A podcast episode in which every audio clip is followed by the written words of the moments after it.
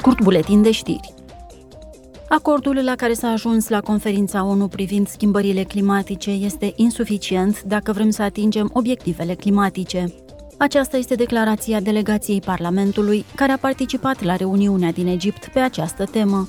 Parlamentul European negociază în prezent cu țările Uniunii pachetul Pregătiți pentru 55 în 2030. Astfel dorește să permită Uniunii Europene să atingă un obiectiv mai ambițios până în 2030. Eurodeputații vor supune mâine la vot o rezoluție prin care declară Rusia drept stat care sponsorizează terorismul. Ea vine în urma crimelor de război și a încălcărilor dreptului internațional și umanitar de către Rusia. Eurodeputații vor să se pregătească pentru a-l trage la răspundere pe Putin și guvernul său în fața unui tribunal internațional.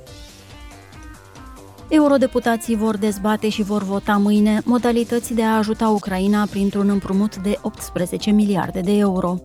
Ajutorul financiar pe termen scurt ar urma să fie acordat pentru anul viitor. Astăzi, la dezbaterea cu șeful politicii externe a Uniunii, Josep Borel, eurodeputații discută despre măsurile care ar trebui luate pentru a garanta că cerealele și îngrășămintele pot fi exportate în continuare prin Marea Neagră.